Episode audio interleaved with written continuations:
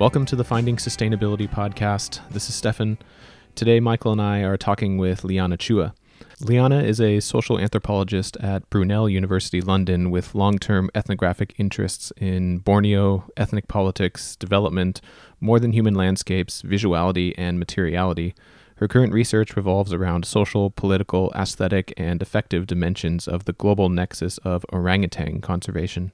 Liana received her PhD in social anthropology and her MPhil in social anthropological analysis from the University of Cambridge and her BA in modern history from the University of Oxford. In the podcast, we frequently reference a recent paper led by Liana published in the journal People and Nature titled Conservation and the Social Sciences Beyond Critique and Co optation, a case study from orangutan conservation. You can find the link to the paper, which is open access, in the show notes. Other topics in the podcast include how social anthropology contributes to conservation research, the outgroup homogeneity effect, boundary objects and being open to new ideas, tips for effective collaborative research, and in the end, Liana notes the risks of interdisciplinarity. Enjoy. It's a pleasure to have you on. Thanks for joining us. Thank you very much for inviting me. Let's get started with a bit of an overview of your academic background and how you got to where you are now. Okay, so um, I'm a social anthropologist, and actually, I, I, didn't start out as an anthropologist. My first degree was actually in history. Um, I did a degree in modern history in Oxford. Uh, and part of the reason for this was that I, I just didn't know what anthropology was because I'd grown up in Singapore and nobody knew about anthropology. Um, but what I what I was very very interested in as I did my history degree was this idea of trying to to imagine and trying to figure out what very different people who are sort of culturally or temporally separated from us in the present uh, felt about the world, how they experienced things, you know, what their view on life basically was. So I think there was a kind of interest in, in otherness of various forms quite early on. Um, and so I, I, sort of worked for a bit in, in, a museum in Singapore after graduating, and then I, I switched to um, anthropology in a slightly uh, roundabout way. I, I, came to a course, an MPhil in social anthropology and museum work in Cambridge, um, and I thought, great, I'll do this. You know, see what see what it's like. Go back to museum work after that. Um, but once I sort of discovered anthropology, I became I became hooked, and luckily was then able to get a, a PhD studentship to carry on doing research in anthropology. Um, so my original research and, and the research that I've been carrying on doing for the last 16, 17 years is based in the Malaysian state of Sarawak on the island of Borneo. Um, and I've worked with a small indigenous rural community called the Bidayuh since 2003. And I initially worked on conversion to Christianity, Christian life in Bidayuh villages, um, ethnic politics, and then later turned my attention to four small rural communities up in the hills that had been affected and caught up in this dam construction and resettlement project. And so I then began looking at large scale environmental transformation and people's experiences of displacement. And it was actually by studying environmental transformations and also the, the influence of various global movements, such as indigenous rights movements in this area, that I became interested in the fate of another Bornean inhabitant, namely the orangutan, which is critically endangered. And so that kind of drew me to my current research on orangutan conservation, um, which I'm studying from a sort of social, political, cultural, religious, and affective perspective. Um, and I'm currently leading uh, leading a couple of social anthropological projects that seek to that seek to understand various dimensions of, of, of orangutan conservation using the particular affordances of anthropological fieldwork. Yeah, since you've had such a, a, long history in working in social anthropology, how has that transition been for you going through uh, an education and then working specifically in this case study for such a long time and then transitioning into a more conservation space? I would interested more if that's a traditional path within the field and, and how much of social anthropology is conservation or environmentally oriented. Yeah, it's a. Uh, I think I wouldn't say it's uncommon, but I wouldn't say it's very widespread either. So I think speaking very, very broadly, within the mainstream of social and cultural anthropology, you know, particularly in, in the sort of Euro-American sphere, the tendency is to prize fairly theoretical, fairly sort of conceptually oriented scholarship. So, you know, the, the, sort of general message that postdocs get sent is, you know, if you want to get a proper academic job, if you want to move forward in your career, you basically need to be applying for grants and for and, and writing books and articles that contribute to some sort of theoretical breakthrough or you know that sort of create really quite um, complex uh, conceptual frameworks through which anthropologists can work. Um, and this was certainly very true um, in my sort of PhD and postdoctoral experience in Cambridge, where there was a real sort of snootiness about um, what people kind of dismissively said, "Oh, that's that's applied anthropology." You know, we, we don't want anything to do with that because it was seen as somehow inferior scholarship. It wasn't kind of contributing to any conceptual or theoretical breakthrough.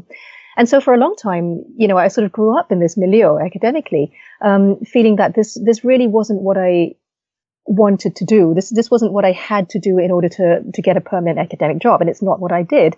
Um, but actually, this sort of transition towards a more kind of engaged form of anthropology took place in tandem with my move from Cambridge to my current institution, um, Brunel University London, which has a very small sort of anthropology group working as part of a much larger um, social and political sciences department. And this was actually a real wake up call for me because I sort of found myself in a very different university environment where um, the university explicitly prized the idea of contributing to society and kind of engaging with the wider world through our research. This was also about the time that I was becoming interested in orangutan conservation and trying to understand, you know, what was what was going on. So my initial interest in orangutan conservation was actually quite sort of ethnographic and theoretical. I was, I was, I was trying to be a sort of classic social anthropologist and just study it from the outside. Um, but as as I began kind of delving further into this field and trying to understand things um, and and kind of get a foot in the door, so to speak, I started to realize that actually I could do a lot more than just try and study orangutan conservation from the outside. And what I really needed to do was try to work with orangutan conservationists. Um, you know, part, it was partly pragmatic. I, I, had to somehow find my way into this field in order to do research in it. But it was also actually um, quite an important step for me in terms of my career because I, I, I, I, sort of felt that I really needed to do something to make my research more relevant um, in the world rather than just kind of disappearing up an ivory tower. So, um, you know, essentially what I did was I tried to pull my head out of my, my theoretical backside and start engaging a bit more in, in kind of more normal language with conservationists. Um, I have to confess, though, that I'm not sure I would have done this if I didn't already have a permanent job. Um, I think it's actually really quite difficult, despite you know the sort of um, lip service we play we pay to interdisciplinarity and impact and engagement. It it still is quite difficult for young early career scholars to to get a foothold in in, in, in the sort of wider field of academia without first ticking all the sort of theoretical and conceptual boxes. Um, so I think the challenge was partly methodological, but also partly um, mental. It, it, sort of it was a bit of a shift in mindset. I had to sort of train myself to to think about what I was doing in quite a different way. Mm-hmm. Yeah, I'm interested to hear a little bit more about that meth- methodological switch mm-hmm. and a bit of how that turn towards being a little bit more reflexive on your own position and, and integrating yourself into a little bit more of the practical aspect, um, which conservation science more typically is. What what were some of those methodological changes that either had to rethink conceptually or actually played out in practice in terms of your field work? And yeah, did that hmm. require from you uh, a rethinking or a retraining of, of what you're doing from your you'd say traditional or, or PhD training, which you originally engaged in? Yeah, it did. It did to a certain extent. Um, one of the interesting things I've found um, working with orangutan conservationists is that the, what they're fundamentally interested in is, is what social anthropological methods can bring to the mix. So they're not interested in me pretending to be a kind of biologist or, or an ecologist or a conservationist. What, what they really want to know is what conventional anthropological fieldwork, you know, long-term participant observation, immersion can bring to the sort of work that they're trying to do. So in some ways, the methodological shift wasn't very fundamental for me. Um, the the research projects that I'm currently leading are actually very much built around participant observation. Still, um, we've got you know we I can go into that a bit later on, but um, I've got a number of researchers working with me who are all basically doing uh, what we might call quite conventional, traditional social anthropological fieldwork by immersing themselves in very specific um, contexts of orangutan conservation. Um, I think the sort of shift, the big shift that took place in my case was actually learning how to put anthropology's traditional methods to productive applied use in a conservation setting. Um, and that involved trying to work out how we could use the knowledge that we were generating from participant observation um, in a way that would be legible, that would somehow make productive sense to the conservationists that we were trying to work with. So, if, you know, one of one of the big challenges we faced, for example, was just trying to work out what sort of language to use to try and cross this disciplinary divide. Another challenge was working out what um, what sorts of formats to um, to write our findings up in. Um, one of the things we found really helpful actually um, is is using a blog to disseminate some sort of pithy lessons for conservationists from anthropology in a way.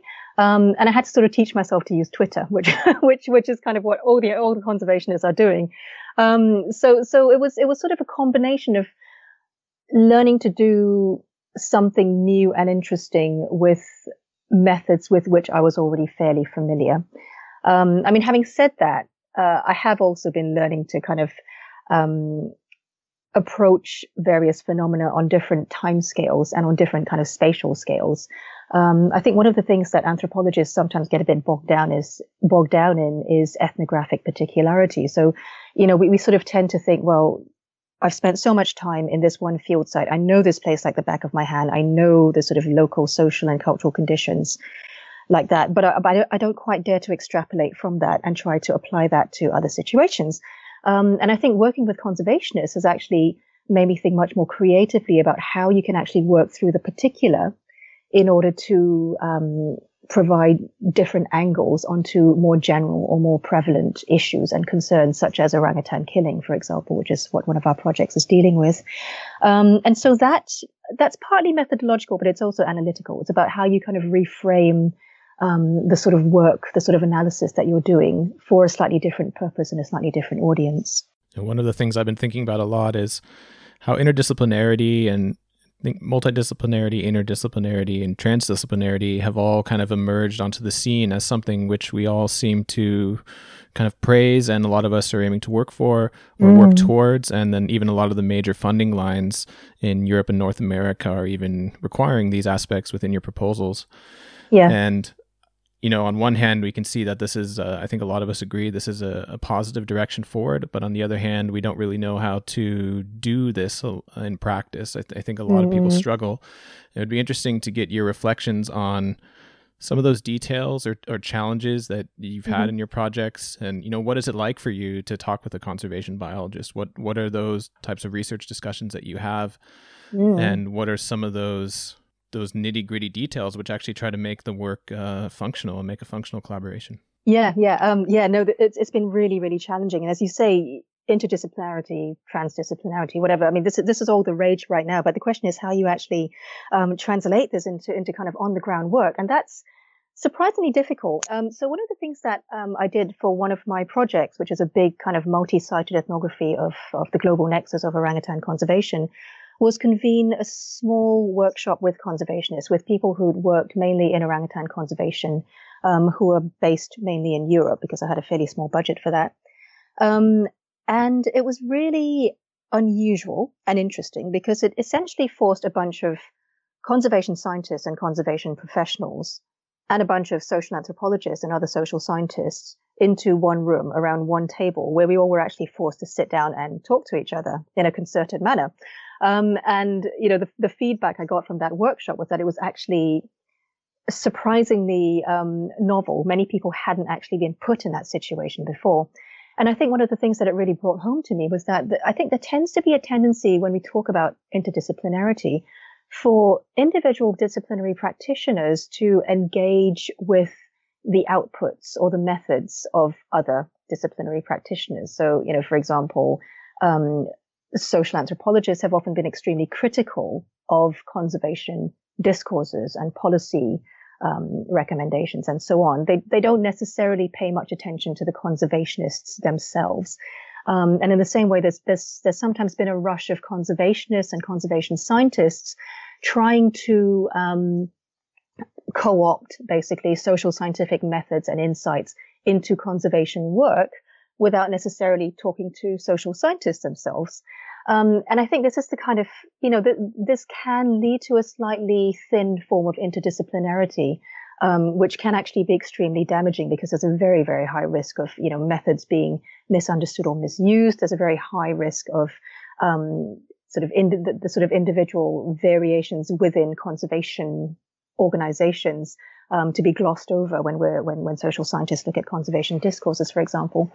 Um, and so what what that whole workshop really brought home to me was this was this point that I think we need to do more talking to individuals. I, I think we need to engage much more with each other um, as persons rather than as representatives of our particular disciplines. Um, and that's not always easy to do, partly because, um, as I said earlier, there's there's always this question of language and sort of translating uh, very, very specific disciplinary terms and ideas into a sort of legible cross-disciplinary uh, vocabulary, but also partly because I think very often, um, and this has been particularly true in, in, in the engagement between social sciences and um, conservation practitioners, there's often this fundamental mismatch, I think, between the different teleological frameworks of disciplines. Um, so you know, for social anthropologists, for example, the sort of teleology tends to be produce a critique, produce a description, come up with some grand theory to describe what's going on, but don't prescribe.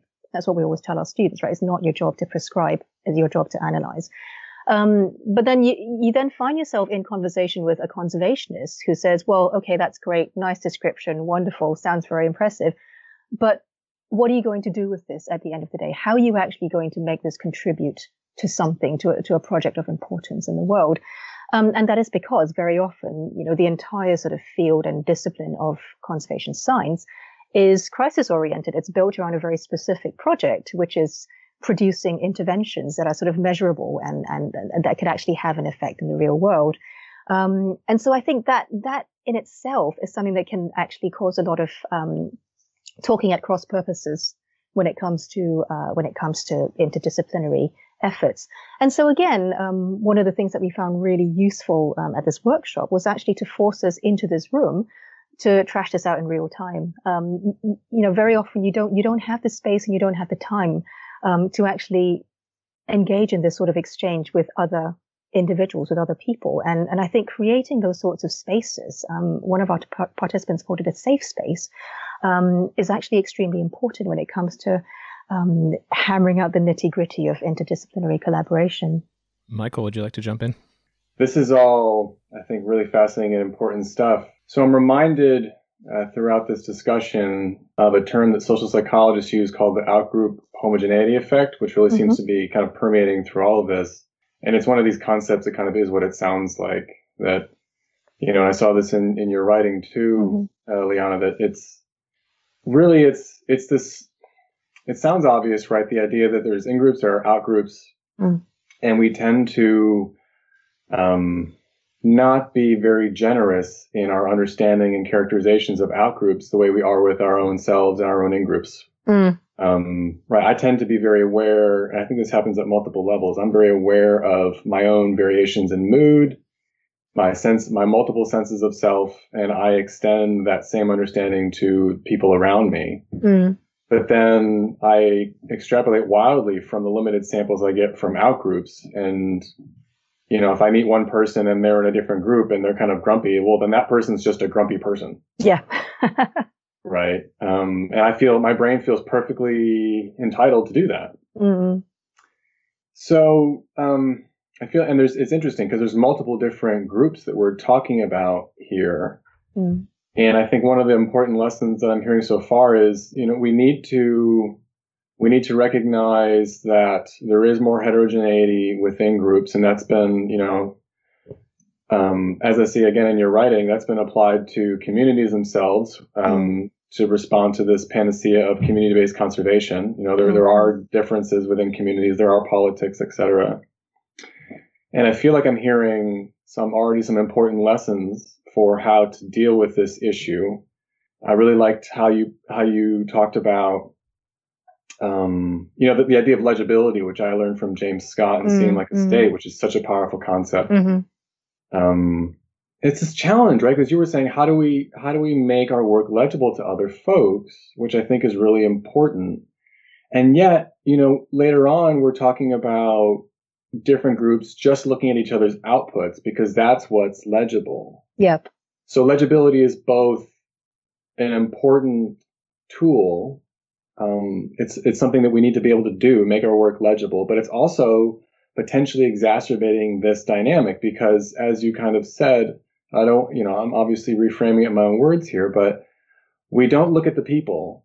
We look at these more legible aspects of the people that we then associate with them. Mm-hmm. And so the antidote, I think, you know, passes kind of the emotional intelligence smell test, which is a, a, a, an important way to confront this is to actually meet the people. I mean, I think this is kind of borne out by a lot of our own human experience. Um, it allows you to kind of expo- be exposed to the variation here. And so I, the, the question this is leading me to is, is that all make sense? And I think it's an important set of observations. I get stuck with the the question of how this should affect our discourses mm-hmm. because we're still going to use these abstract nouns to refer to groups, right? We're still going to talk about, yeah. because we, it, arguably we can't get away from that, right? We're going to talk about the anthropologist, the cultural anthropologist, the conservation biologist. Mm-hmm. And so are we, and I, my concern there is because that there's some homogen homogenization. Yeah. I'm not going to try that word again. Mm-hmm. Every time we use one of those nouns, right? That's there's maybe a little bit of that happening. Is that okay? Can we get away from that, or is?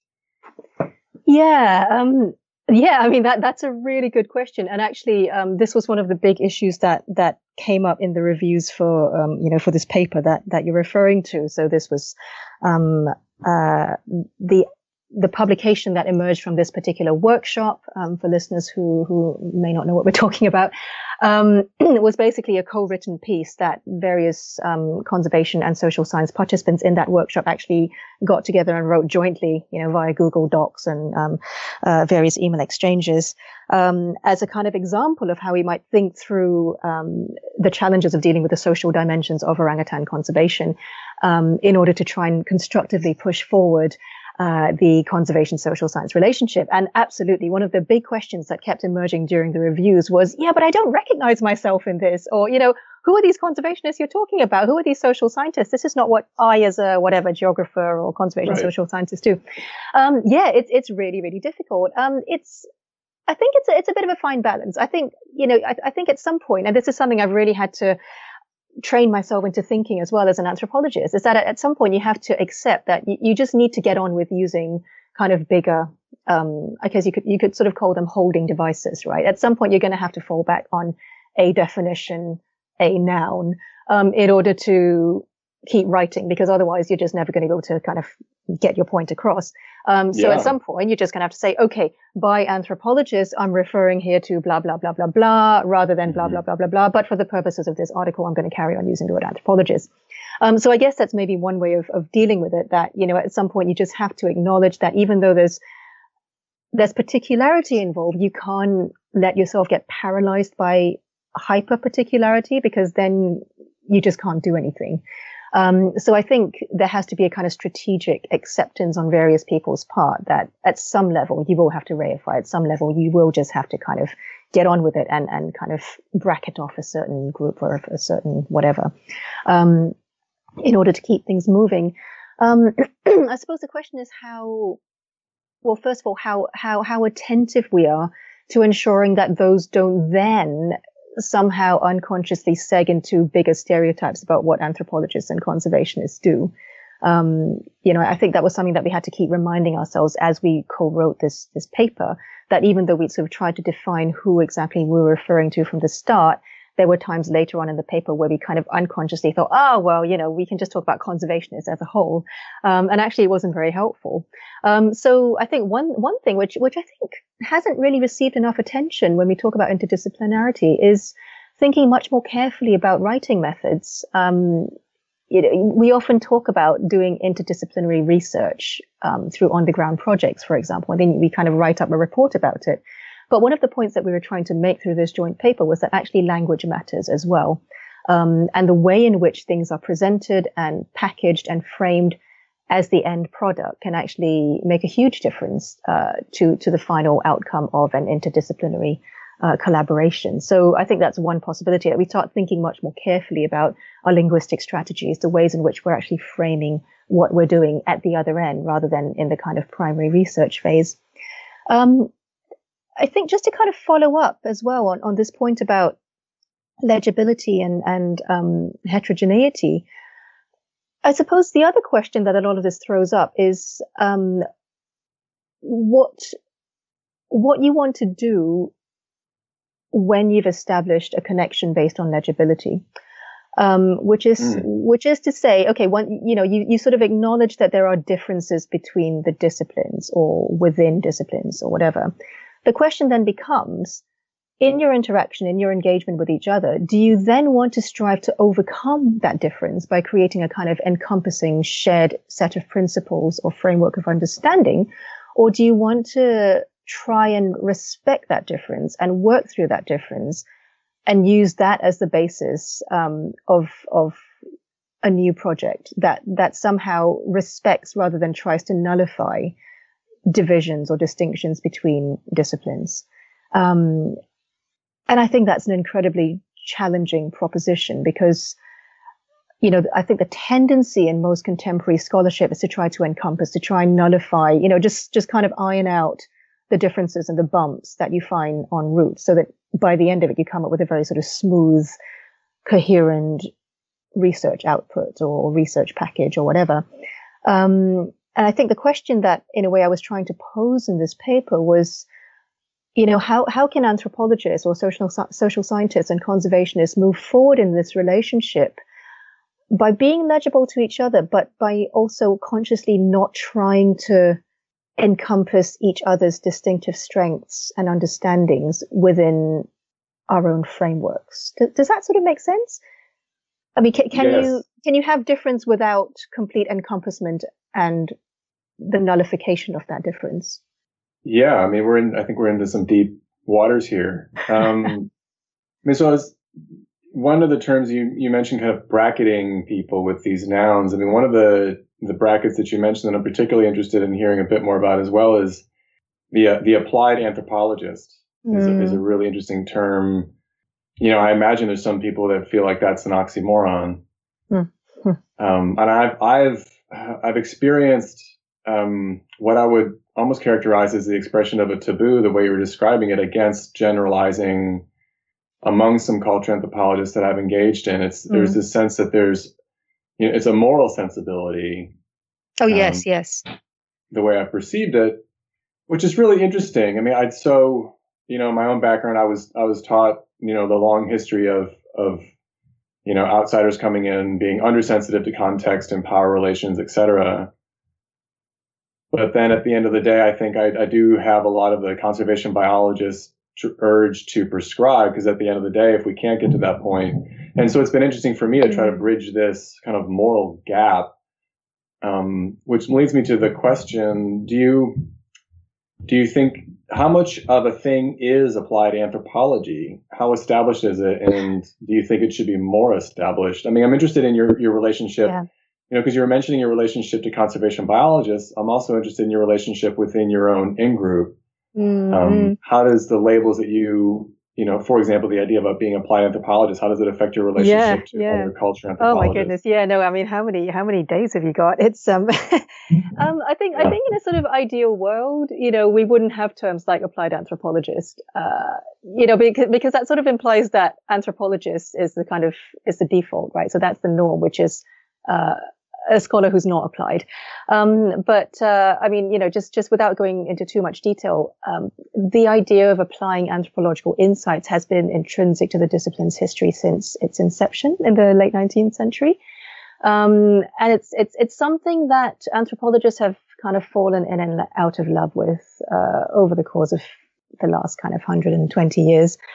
Um, for a long time, um, anthropology, you know, was historically uh, what's been described as the hand, the handmaiden of colonialism, right? So it was it was historically used um, uh, as a sort of almost as a sort of colonial tool to try and um, understand, study, analyze, uh, categorize the the different native primitive types that lived in in the furthest reaches of the empire.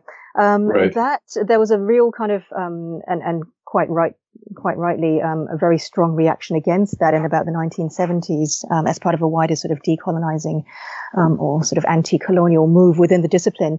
And at that point, um, there emerged this kind of split between what was seen as mainstream scholarly anthropology and applied anthropology. So applied anthropology, uh, you know, has sort of always been there. It's just been foregrounded and then kind of shunted into the background at different times. Um, so what happened from about the 80s to quite recently was that applied anthropology was seen as a separate field. There have been various um, societies set up to promote it, for example, but it was seen as a field that was not. It was sort of seen as slightly um, lower down the disciplinary hierarchy, I suppose, um, compared to academic anthropology, which is very much kind of entrenched in the universities and engaging in you know quite deep ivory tower style scholarship. Um, and that's been that way for quite a long time, although there have been many applied anthropologists, as you might call them, um, actually working in all sorts of fields uh, for the last few decades. You know, people work in industry, they work in um, corporations as in-house ethnographers, they've worked as user experience experts, um, you know, all over the place. Uh, you just don't hear about them very much because they're not actually in mainstream academic anthropology. Um, so that's kind of been this. There's been this really weird bifurcation um, up to quite recently, and that was very much the the, the bifurcation that was um, that shaped my experience as a PhD student and postdoc in Cambridge. Um, but I think in the last sort of decade or so, there's been uh, much more of an interest in uh, what's been variously called applied public engaged anthropology, and these mean slightly different things. But essentially, I think there's been much more of a recognition in the last um, decade that actually anthropologists uh, can uh, engage with the world in lots of other ways uh, that are not incompatible with the way they engage in academia. So I think there's been a move to try and make the applied bit of anthropology uh, much more intrinsic to mainstream anthropology. So as you say, you know, I- ideally this would be an oxymoron, but it's been a I think it's been a real struggle um, to get to this position. Um, and certainly, you know, when I speak to various colleagues, various people in, in different departments around the world, um, there's still a lot of suspicion about what anthropologists are doing when they work with conservationists, for example, or when they work in industry, because there's a real kind of sense that um, they're somehow betraying the discipline or betraying, um, you know, the small people like the indigenous groups or um, the marginalized communities that we've historically worked with um, by somehow collaborating or colluding with with what could be quite um, dangerous um, forces, and and that's and that's a kind of you know I, I think I think it is right that we're cautious about who we collaborate with. Um, you know I, I think it is right, for example, that there were quite critical questions that were raised about the incorporation of anthropologists into the U.S. Army's um, efforts to um, engage to, to kind of create a ground presence in the Middle East, for example. Uh, but at the same time, I think you know a lot of this uh, is basically an extension of a much earlier snootiness about applied anthropology being substandard anthropology, you know, not real anthropology. Um, so as I said, you know, uh, earlier on, um, as as a fresh PhD student and a postdoc, I think I would have been very, very nervous about doing some of the more applied work that I've been doing with conservationists recently because I didn't have tenure. And, you know, basically I was very aware at the time that to get tenure, I had to be doing the, I had to be jumping through the right hoops and, and kind of writing, you know, very scholarly articles and, and doing all the right things. Um, so I think, you know, in, in a sense that I am in a, in a much more kind of privileged and more comfortable position now um, which has helped. But it, it is tricky. It is quite difficult. I have a few follow ups. There's a couple of interesting things I've been thinking about here. And one of them is this aspect of applied research in general. And I think you particularly see that in the conservation space and, and numerous disciplines. And one is that this push towards more of a focus on policy recommendations and what could be the implied impacts from one particular study that any of us do. And think there's two perspectives on that, and one is that decision making from a science perspective should come from an aggregate of or consensus, which is based on a, a corpus of literature, or, or, a review or a meta analysis, which which mm-hmm. synthesizes observations. Uh, and, and can then make a more maybe a critical reflection which reflects more of, from different studies and different perspectives on one area and then we can use that information to to make better decisions uh, for example with policy mm-hmm. and, and on the other hand you have more of this if you if you don't write up a applied aspect of your work and you're working in this field then you can perhaps leave that work to the interpretation of others um, to where it might not be interpreted in the way where you understood that work theoretically or methodologically. Mm. And then you also have the opportunity when you think about writing up your a policy recommendation or perspective, uh, for example, in the end of your article, uh, to make an impact. I, I wonder how you think about that in the applied research space this kind of tension between needing to have a consensus based decision making process within science in terms of how we interface with policymaking versus uh, relying too much on on individual studies gosh yeah no that's a, that's a really difficult question and it's sort of it's sort of analogous to the the tension you know within anthropology between the particular and the general right how how much do you extrapolate from from the particular insights that you've gained through your ethnographic research, for example, you know, how, how far can you stretch them? How far can you make them generalizable?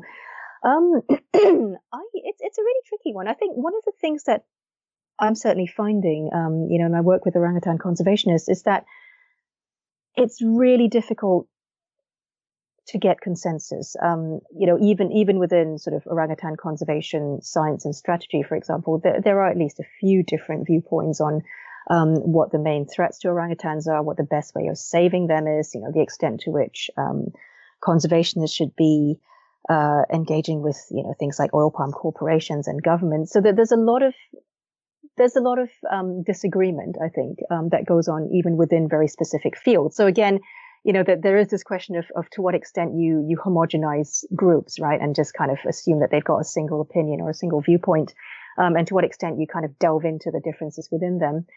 Um, I mean, you know, from my point of view, I think it's it, it's very it, it it's going to have to vary on a case by case basis. I take a fairly pragmatic view of things, so I, um, you know, if I'm called upon, for example, to provide um, a very specific individual case study or a very specific recommendation based on the work that my research team and I are doing, um, great, we'll do that.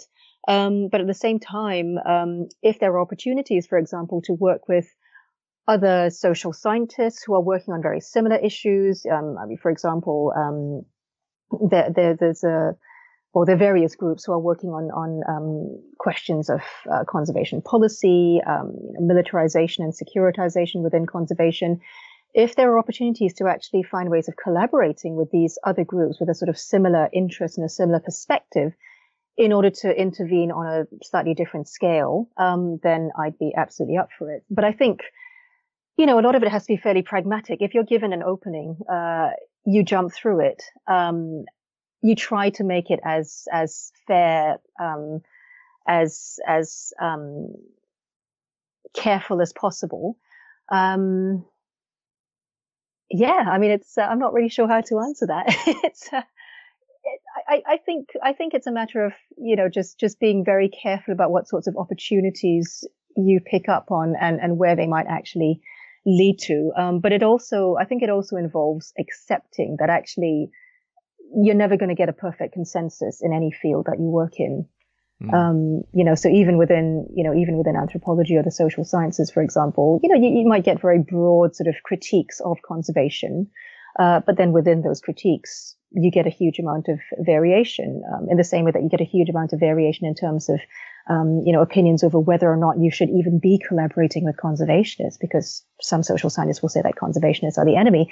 Um, so again, it's, it's sort of, it's, I think it's taking pragmatic decisions about where your individual contribution can make the most difference, either on its own or as part of a larger sort of collective of individual voices, but also acknowledging that none of that's going to be perfect. Um, you know, a, a, lot of it is just muddling your way through, I suspect. Mm. Michael? Yeah, so we're talking a lot about collaboration, and I suppose collusion is the dark side of collaboration. Mm. And, and it sounds like you have a lot of informal and formal experience in collaborating. So I'm wondering whether you could talk to us about what conclusions you've drawn for yourself or for other people about what makes a good collaborator so if there's you know, a story about a particular person, if it's a conservation biologist, mm-hmm. um, for example, that you thought was a really, you had a really good collaborative relationship with that person and, and why you think that was, or whether, you know, there's been parts of your own skill set or identity that have evolved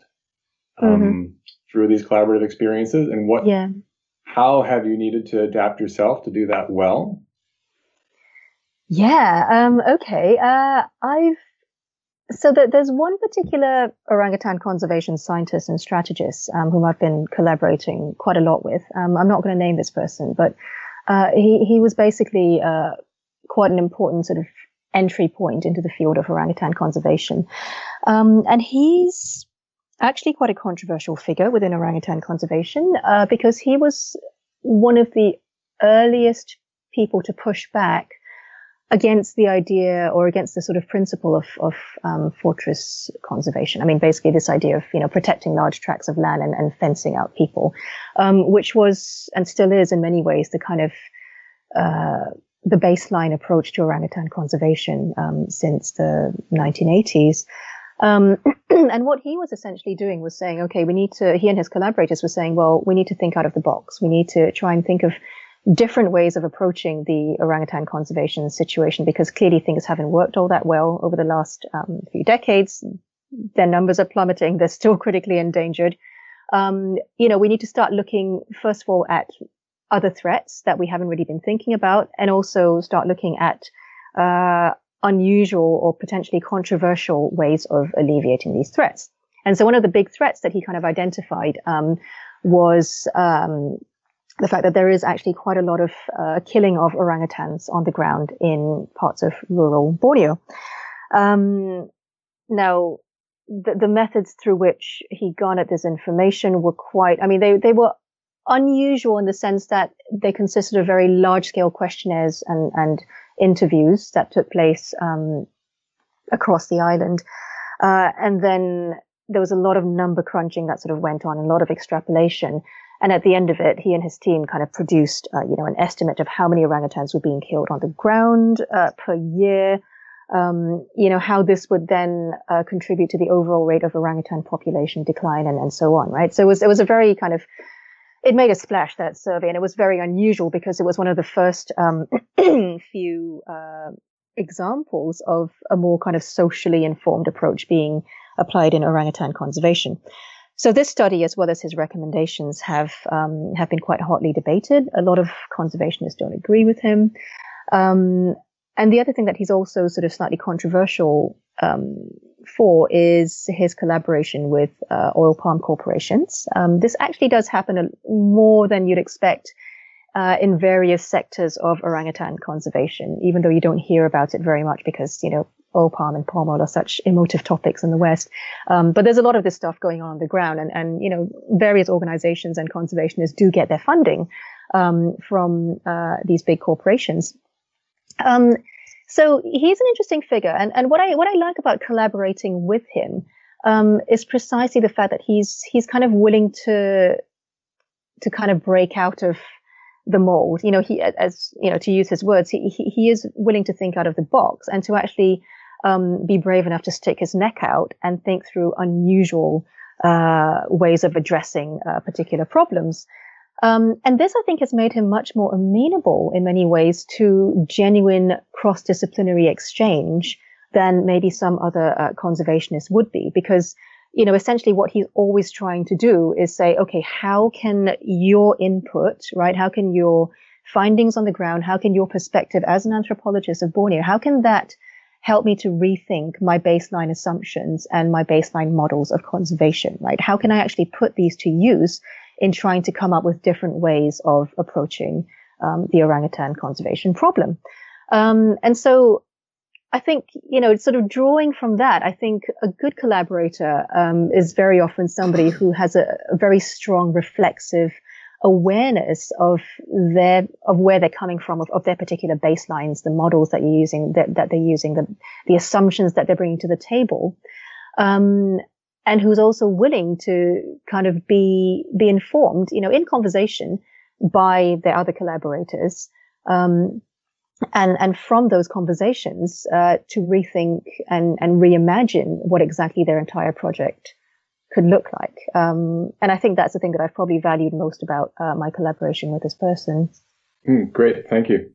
I had a perhaps a similar question, which is related to that, which is you mentioned in the article, which we've been talking about, this idea of of bridging devices, and perhaps some mm-hmm. may call those boundary objects.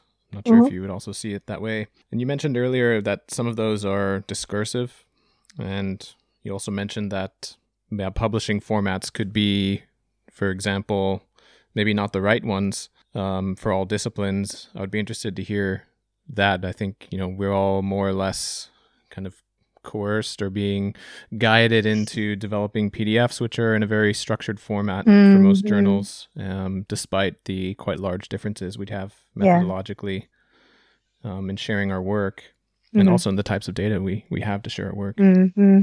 Particularly qualitative and quantitative. Mm-hmm. Asking about what what alternatives there could be, or yeah, I was thinking if mm-hmm. you this idea of bridging devices and boundary objects, you know, mm. those are there other things as you were telling the story of your colleague mm. um, there's these discursive and reflexive uh, aspects of finding shared space or finding a way to exist in a kind of a plural understanding I wonder if you just had if there was any others which you reflected on. Yeah, um, I mean, certainly the the workshop between conservationists and social scientists that I mentioned was very important in that respect because, um, you know, as I said, one of the participants described it as a as a safe space, um, and I think one of the points that came up was that, you know, very often it's it's difficult to get funding for that sort of workshop where you're actually forced to just slow down a bit rather than kind of hurtling towards your your standard conservation or, or academic goals, and to actually take a whole day out to talk and think with other individuals across divides. And I think actually those sorts of safe spaces are absolutely crucial. Um, you know, whether we're talking about interdisciplinarity or we're talking about conservationists trying to engage local communities, um, it's, it's, I think it's really important to be able to kind of hold open those spaces and, and to be, you know, rather than to have a kind of preset agenda or a list of things that you need to tick off, um, to be open to what might actually emerge out of those discussions. Um, I think time is, is something that everyone, you know, in academia and in conservation lacks. And, and actually in, in a curious way, you know, this, this paper, this workshop that we did was a sort of invitation to just slow down and, and think and go back to basics. So I think finding different safe spaces, whether they're taking the form of workshops or kind of Zoom conversations, um, could be extremely important. Um, the other thing that I've been thinking about um, is actually the use of various sort of virtual technologies, which I've been finding really, really interesting. Um, in, in, in our paper, we sort of mentioned one particular example, which is this orangutan nest count project, where um, the scientists, uh, the scientist Sol Milne at the University of Aberdeen, uh, took loads and loads of drone footage of uh, canopies of um, various parts of the forest in Sabah and basically set up this this page where um, on Zooniverse, where participants, members of the public, were invited to basically play this game. You know, where you try to spot orangutan nests in the canopies and kind of log these results, and then through that to try and contribute to a better understanding of um, you know orangutan population density and um, what was happening in, in these areas that were not quite primary forests, not quite degraded forests, somewhere in between, um, but could still be viable habitats for orangutans. And I think that's another really interesting example of how, you know, engagement can take place in uh, sort of through various virtual devices that invite you to just think about, um, think about things like conservation in a slightly different way. Um, so one of the, I think, interesting outcomes of that particular project, um, Sol was saying, was that uh, it actually started to make people more aware that you know the stereotype of the this this very romantic image of the orangutan as only being able to live in primary rainforest was actually not entirely accurate. That it was possible for for them to carry on surviving in slightly degraded or you know not quite pristine habitat, um, which of course in turn kind of changes the public's understanding of of you know how exactly we can save orangutans, right? Um, so I guess yeah, there are various ways of thinking about it. Definitely, you know, I, I'm I'm definitely up for interacting with individuals as a key um, bridging device. Uh, but also, you know, I guess especially in the current era, um, given that nobody can nobody can travel anywhere, um, I think experimenting with virtual games, often in a slightly playful manner, um, could actually be another useful bridging device. Mm. Yeah, I had one last note, and that was something that you said earlier, which stuck with me. Been thinking about it is this idea of the risk of dis- interdisciplinarity. Mm-hmm. It's not a a phrase which I've come across a lot. It, it's definitely come up in some conversations that I've had with colleagues. Mm. Yeah, I would just be interested in your your thoughts on that and what's the risk there. I think you mentioned earlier that it was about perhaps the misuse of methodologies or a lack mm. of understanding of theoretical aspects of particular types of work. Yeah, I would be it would be happy to hear any any final thoughts on that. Yeah, I think I think risk is something that we haven't really paid enough attention to. Um, and I think it'd be very interesting as well to see if, you know, in the future, um, interdisciplinary grant applications actually um, require applicants to sort of provide a, a, sort of risk mitigation statement or something, you know, like what happens if this whole thing falls apart or what happens if it doesn't really achieve the goals that it is meant to achieve? Because we don't really talk about that. There isn't really a sort of strong mechanism for retrospectively analyzing, um, you know, the, the success or the efficacy or, or whatever. Um, the outcomes of um, interdisciplinary projects. Um,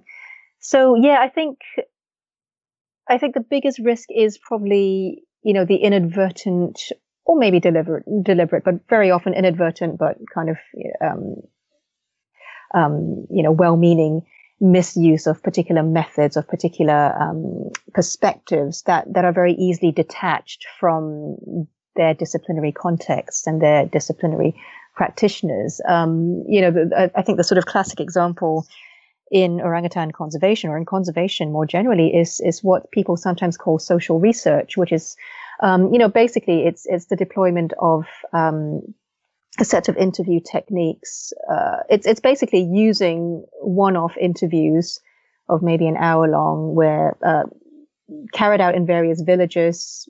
Uh, as a means of gathering very, very sort of quick and very um, basic information about the, the, the inverted commas um, social situation of, of the places where you might be thinking of establishing a conservation scheme.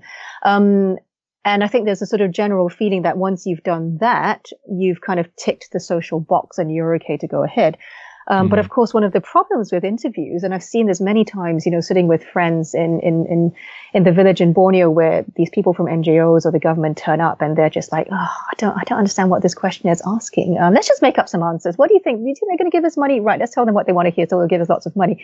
You know, I think there's a real kind of risk that, um, the sort of hasty deployment of just standard interview techniques without really thinking very hard about the premise, the premises and the models um, underlying these techniques can lead to a very sort of superficial and very circumscribed understanding of a place that you absolutely need to understand. Um, so, you know, the sort of standard risk for interviews, as used by conservation, for example, is that you just get the answers that people think conservationists want to hear, or you don't get very candid or very in-depth mm-hmm. answers, you know, because conservation is such a kind of um, sensitive topic, and they're fully aware that orangutans, for example, are endangered species that are protected by the law. So you kind of get very, very sort of superficial answers um, that are somehow then translated into policy. Um, so I think there is a real risk that, you know, without the proper training, without the proper kind of um, reflexive um, awareness of what they're actually doing, um, these practitioners can actually end up um, causing some real damage by by by using this, these um, techniques and these methods um, in a slightly careless way. Um, I think the other sort of the other big risk um, is probably um, the possibility that disciplinary practitioners end up becoming even more territorial and protective than they used to be. And I've sort of seen this happen a little bit with some um, anthropologists who've dabbled a bit in interdisciplinary conversations, and who've basically kind of stomped back, you know, to the to to anthropology conferences or to the office and just said, "Oh my God, that was a disaster. I don't ever want to do that again." You know, oh, these scientists are so positivist, or you know, these these people just have no idea what social research actually involves. I, I never I never want to do this again. Um, and you know, and again, this goes back to our earlier conversation about how you have to try and find ways to make yourself legible to each other. I think there's a real risk that if it's forced, um, interdisciplinary collaboration can actually end up um, increasing people's defensiveness about the distinctiveness um, of their particular discipline and its methods and its insights, um, such that you know you get a very brief moment of collaboration, and then everyone else goes off their separate ways again uh, because um, they've actually decided that it's much nicer to to just kind of stay in their own comfortable fields. Um, I mean, this is a very sort of cynical take on it, but you know, I think I think this can happen, and I've certainly seen it happen. Um, so I think you know that that's um, those are the sort of two big risks that I that I think about when it comes to interdisciplinary interdisciplinary collaboration. Mm-hmm. Um, the final risk, um, maybe I mean maybe this is less of a sort of broad issue, but I think there is at the moment I think there still is a bit of a risk for individual researchers, especially early career scholars, um, who are genuinely keen on pursuing interdisciplinary options. Um, it depends on what particular field they're in, what particular disciplines they're in, and, and what these disciplines' view of cross-disciplinary collaboration is.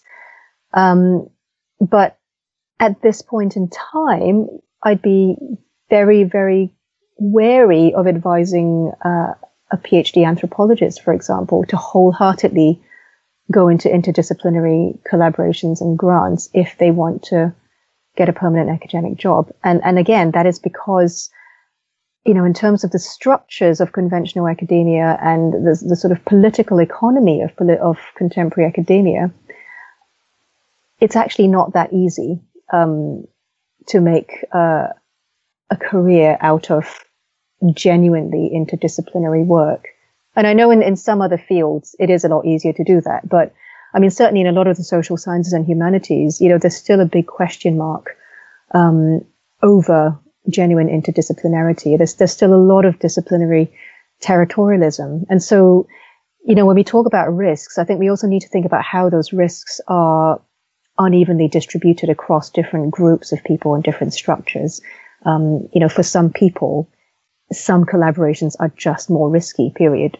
Mm. Yeah, before we close out here, it would be great to hear a little bit about what you're engaging in in the future, or perhaps what you would like to do uh, mm-hmm. in the coming years in your own research. Uh, yes, so um, I'm currently in the middle of uh, these two orangutan conservation related grants. So we're we're just emerging from the main fieldwork stage, although things have been slightly held up by the uh, the COVID situation.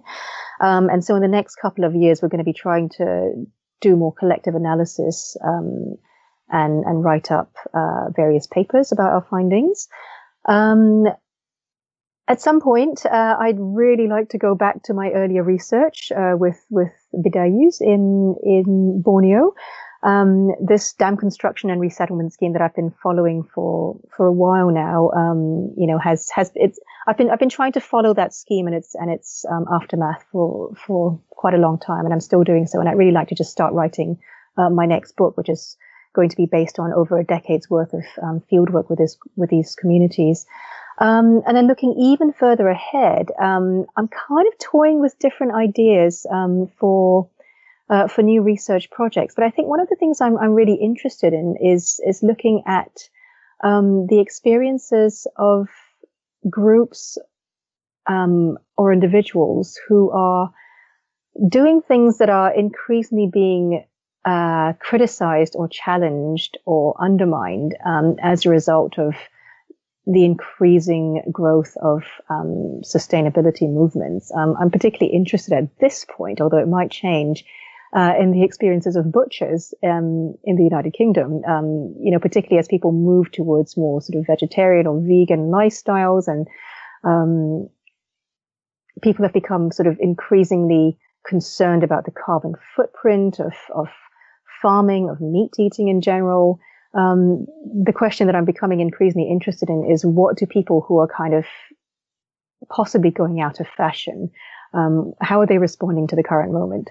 Um, and I guess that's a little bit an extension of my my current work on orangutan conservation, in the sense that we're, we're looking at you know very very sort of powerful discourses and, and ideas that are sweeping um, certain societies, and how uh, different groups and individuals within those societies are responding to it, even if uh, what they're doing isn't um, quite in line with with what's popular. So yeah, uh, th- those are just kind of really, really rough thoughts and ideas, but they might change. That's great. Well, you mentioned quite a few things in the last minutes. We, we might have to have you back on to discuss them if you're willing. Absolutely. Thanks so much for, for coming on. This has been great. Thank yes. you very much. Thank you for your time and insights. I just I couldn't agree more with what you were saying about a lot of things. So it'll just be, yeah, if we don't meet again, it'll be it'll be at least fun to think about all the questions that we didn't get to today. Oh, absolutely. And yes, well, thank you very much. I've, I've not been grilled so much on interdisciplinarity in the past, so this is this has been an interesting reflexive experience for me as well. Yeah, there we go. Cool.